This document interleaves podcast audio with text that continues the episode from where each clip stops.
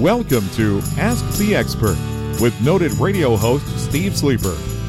Each week, Steve interviews entrepreneurs and professionals and shares their intriguing stories of success and service. Now, here's radio veteran Steve Sleeper.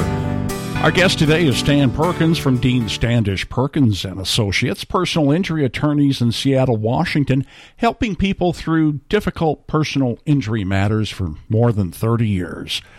Stan, tell us about yourself and your firm. I've been an attorney now in Seattle for 34 years. Uh, started soon after law school up in the Capitol Hill part of Seattle and was real eager to uh, get into court, learn how to litigate, and uh, I was kind of a general practitioner for the first four or five years, doing a lot of criminal defense, bankruptcy, family law, pretty much anything that came my way. And I really and, and enjoyed it. And uh, I'd say about 1990, I became a attorney marketer. I was really interested in uh, in finding ways to get potential clients to to to find me, to know who I was and what I did, and I, I got very active uh, marketing in the in the phone book era. I know that dates me. I did a lot of radio, uh, did some TV, uh, spoke at a lot of seminars, and what what came out of that was I, I started to um, get a lot of inquiries from people who had personal injury matters, a lot of car accidents, medical malpractice sort of cases, worker injuries, things like that. In the early 90s, I just pivoted to become a plaintiff personal injury lawyer. And that's that's what I am now, and that's what I've been doing for a long, long time. My practice has grown. I probably at its height probably had about 20 employees, maybe maybe hmm, four or five attorneys at the most. Um, right now, I'm in kind of what I would call my sweet spot. I've got uh, staff of about nine people. We've moved our offices down to the historic part of Seattle, which is called Pioneer Square. Uh, I've got uh, three lawyers, three paralegals. I've got a private investigator, bookkeeper, a couple of law clerks, and um, it's a nice, comfortable size. Many of my employees have been with me for over 20 years. And we, we're still doing the same types of cases, Steve. We're doing a lot of car accidents, generally doing the same kind of thing uh, that I've always done, just got a lot more experience. Uh, started teaching at Seattle University Law School about three years ago, so I'm a, an adjunct professor there. Let's say I've been in an accident, and amazingly, I hear this. Uh, I hear people tell me that you know I've been in an accident. I don't need an attorney. I don't need to do that. Uh, but I, I, I think folks really do need an attorney if they've been, let's say, in a car accident, don't they? Most times, I would say yes. Um, there, there are some fender benders that, without any of the parties being injured where I think it would be appropriate for someone to to deal with the insurance companies themselves. I, I that happens a lot. Um, I get a lot of calls from people who have kind of the minor sort of scenario where involved in an accident a parking lot, someone backed into me. What do I do? My car's damaged, etc. We give a lot of free advice in, in situations like that. But I would say if there's an injury involved, that's something that's that that may be long lasting, something that may cause pain, medical bills, maybe some time off work for an extended period of time.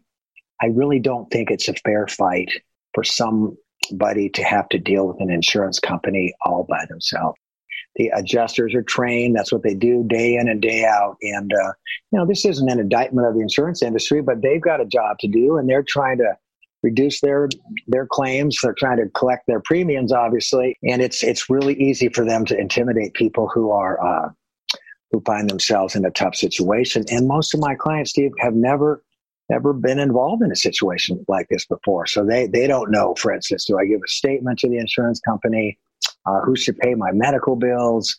What's my case worth? Uh, should I, do I have access to a, a rental car? I mean, they're, they're just a, a, numerous issues that come up that that could be very very complicated and and really frustrating for somebody who's already hurt cases like that i really think it's incumbent upon people to get some help get some representation what does it cost to come to a personal injury attorney like yourself? We work on what we call a contingent fee basis. And what does that mean?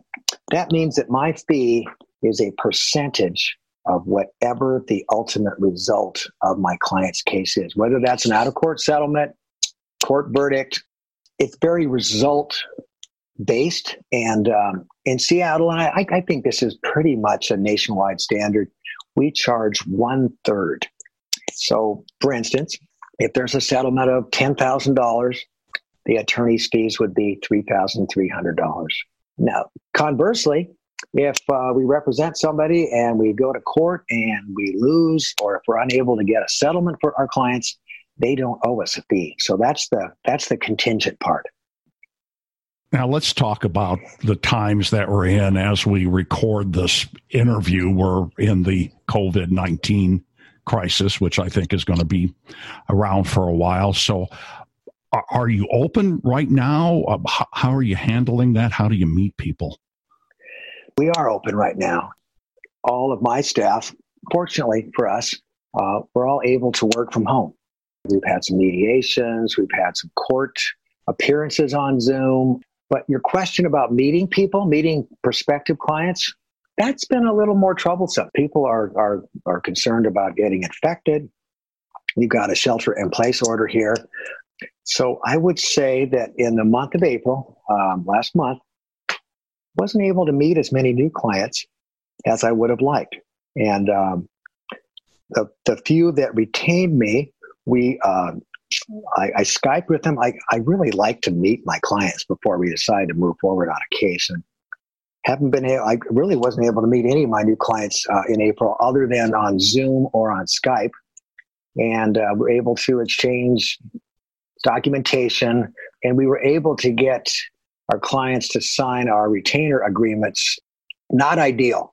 Uh, it's not what I like. I'm I'm kind of old school people person. I I just like to meet people and talk to them, get to know them. You know, just get a sense of of of who they are and what their objectives are in a case and uh, things like that. So that that part's different. Uh, I'm really looking forward to getting a uh, a chance to to meet more of our prospective clients face to face. I don't know when that's going to happen. It's it's really hard to say.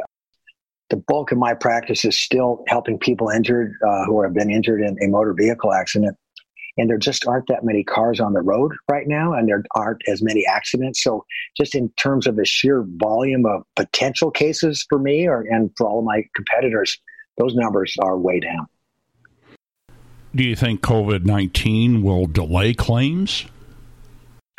Fascinating question. I uh, the short answer on that would be yes. Um, our court system has been basically shut down now for about six weeks. And I think I just saw the latest state Supreme Court ruling.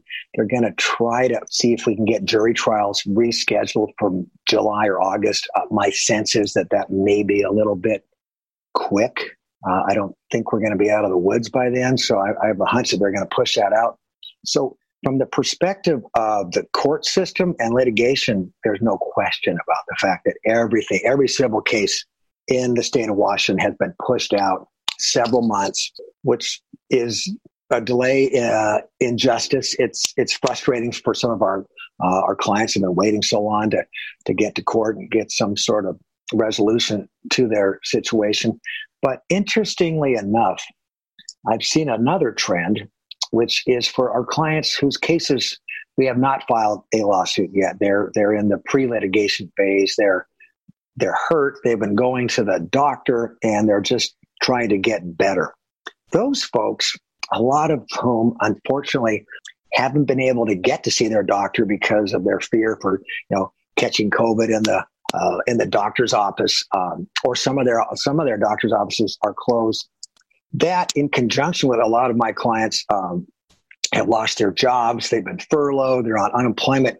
There's there's a push right now from a uh, certain segment of our clientele to settle their cases earlier than we might have for those two reasons. Either there's kind of a financial driver or um, they they're kind of done seeing their doctors now. A little earlier than they thought but they don't know when they're going to be able to see their doctors or get their uh, get their treatment. So it's been interesting on the on the litigation side definitely delays. On the pre-litigation side of things i'm feeling a little a little push towards trying to resolve matters a little sooner than i thought the cases would have. Insurance companies are still in business. Um, their their adjusters are working from home just like we are so in that respect our business is is still moving along at somewhat of a normal pace Stan, thank you very much. Thank you, Steve. I really appreciated doing my first podcast. Thanks for listening to Ask the Expert with Steve Sleeper. Join us next time as entrepreneurs and professionals share their intriguing stories of success and service.